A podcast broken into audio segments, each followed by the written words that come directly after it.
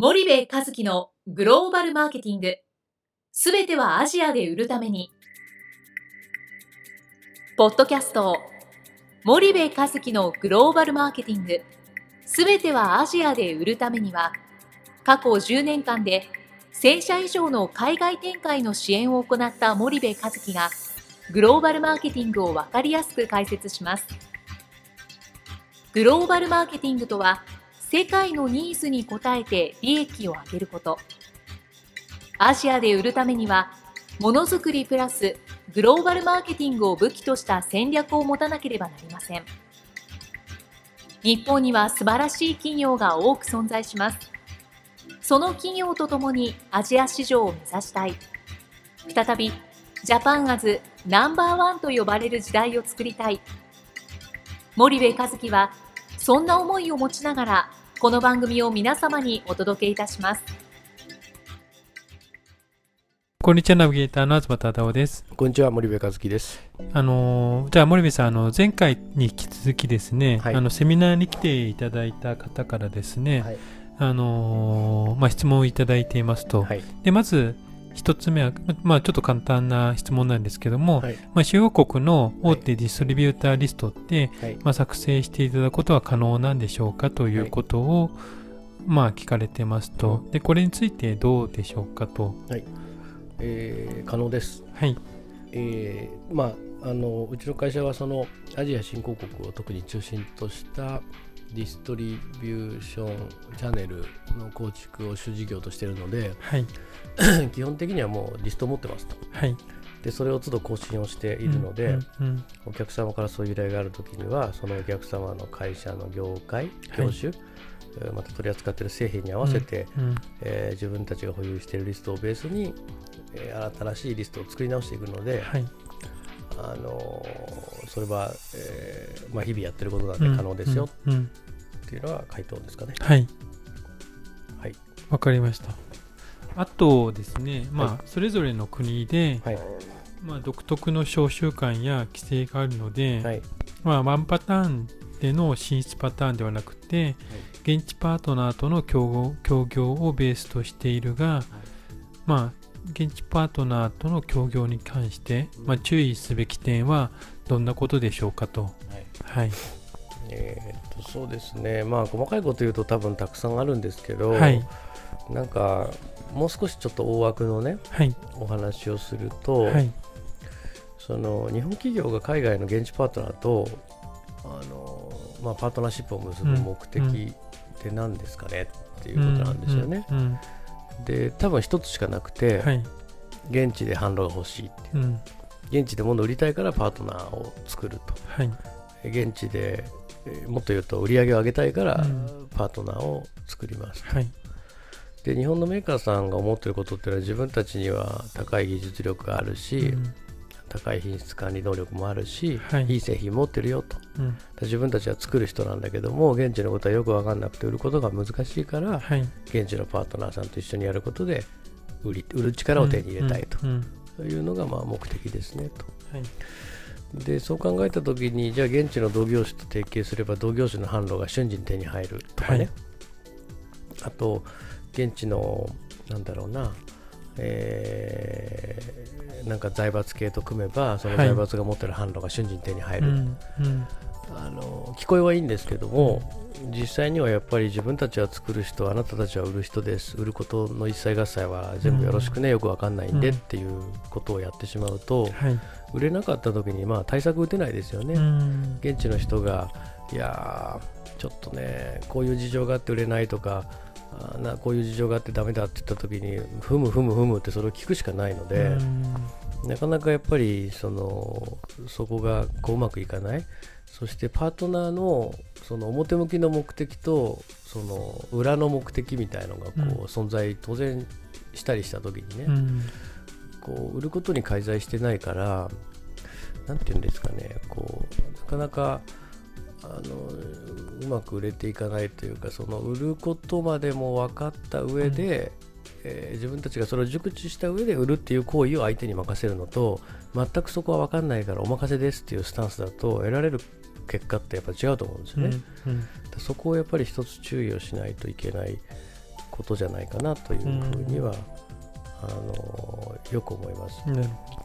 でこれがね完全に買収だったらいいんですよ。100%買っちゃいますと、はい、同業種を傘下に収めます。子会社子会社化します、うん、そしてあと PMI をどううまくやるかっていうだけの話じゃないですか、はい。はい、ですから基本的には買収したんで自分たちで売ることも考えるわけですよね、うん、で利益がそあの相利害がこうあの相反していくというかその利害があの一致しなくなるようなことってないわけじゃないですか、だからそういう意味では完全買収の場合は違うんですけど、うん、まあ、多くの場合は母弁会社作りましょうですよね、日本の場合はね。なので、そういう場合はやっぱりそのセルスルールで物事を考えていくというか、はい、その作るところから売るところまでを考えた上で売ることを任せるっていうスタンス、うん、これがやっぱすごく重要だと思いますね。なるほどそうすると例えばですね、まあ、先ほど言われた、まあ、同業種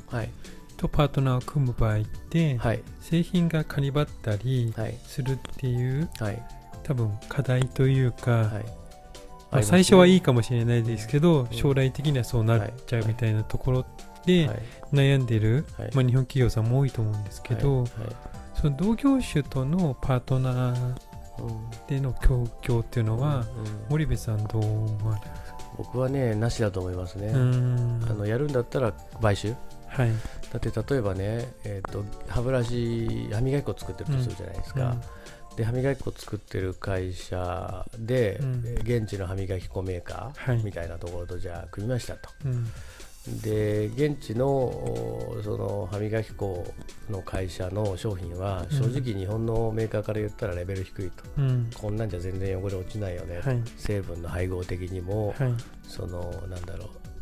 つぶつぶがあってなんとかとかあるじゃない？よね、宣伝でね、あのそういう意味でもあれですと、うん、でもその会社は販路を持ってますと、うん、で自分たちのその日本から見たらあの粗悪な歯磨き粉がその国でシェアすごいいっぱい持ってますとなった時に日本のメーカーは欲しいよね、なのでその会社と合弁会社、はい、あ作りましたと、はい、出資比率5050ですみたいな、分かんないけどね、で商品カニバルじゃないですか、はい、けど住み分けとしては現地の同業種の歯磨き粉メーカーはいわゆるミドルからローを狙いますと、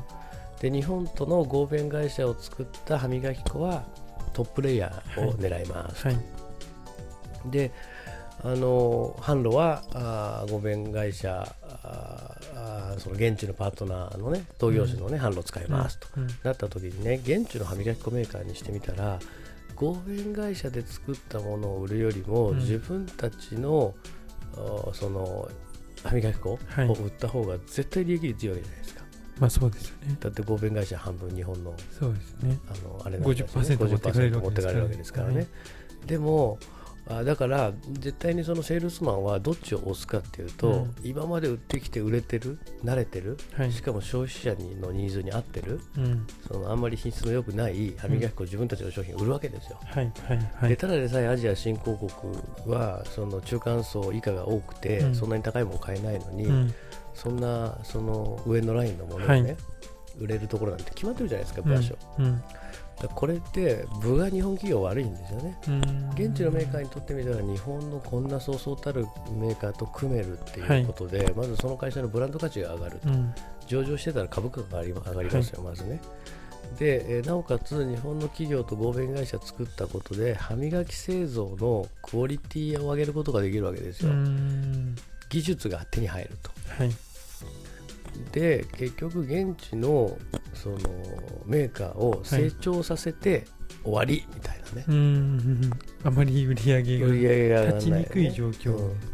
で本当にそんなじゃあラインを変えてねカニバっちゃうからね、うん、えー、ミドルとローを現地の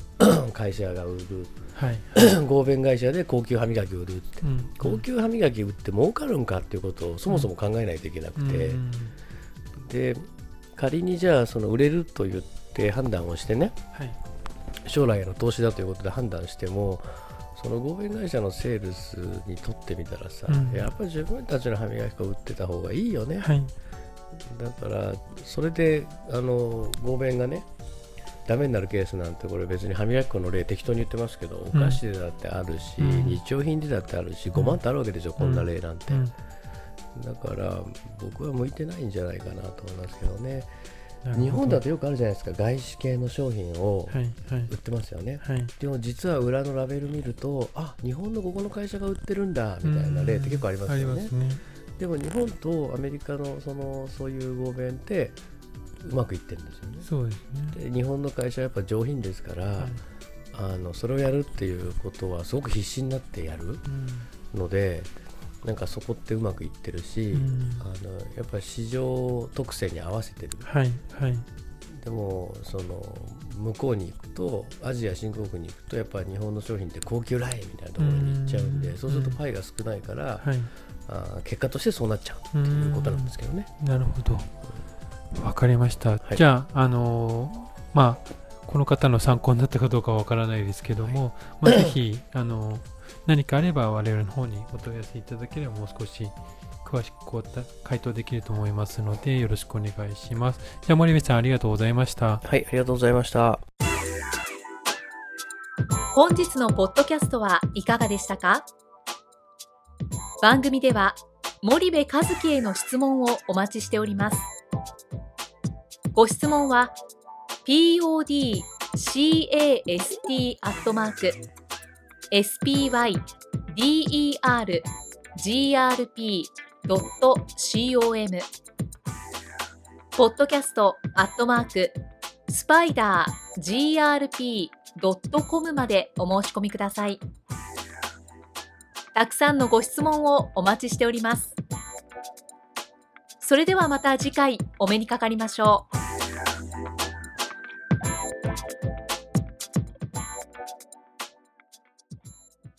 森部和樹のグローバルマーケティング。この番組はスパイダーグループの提供によりお送りしました。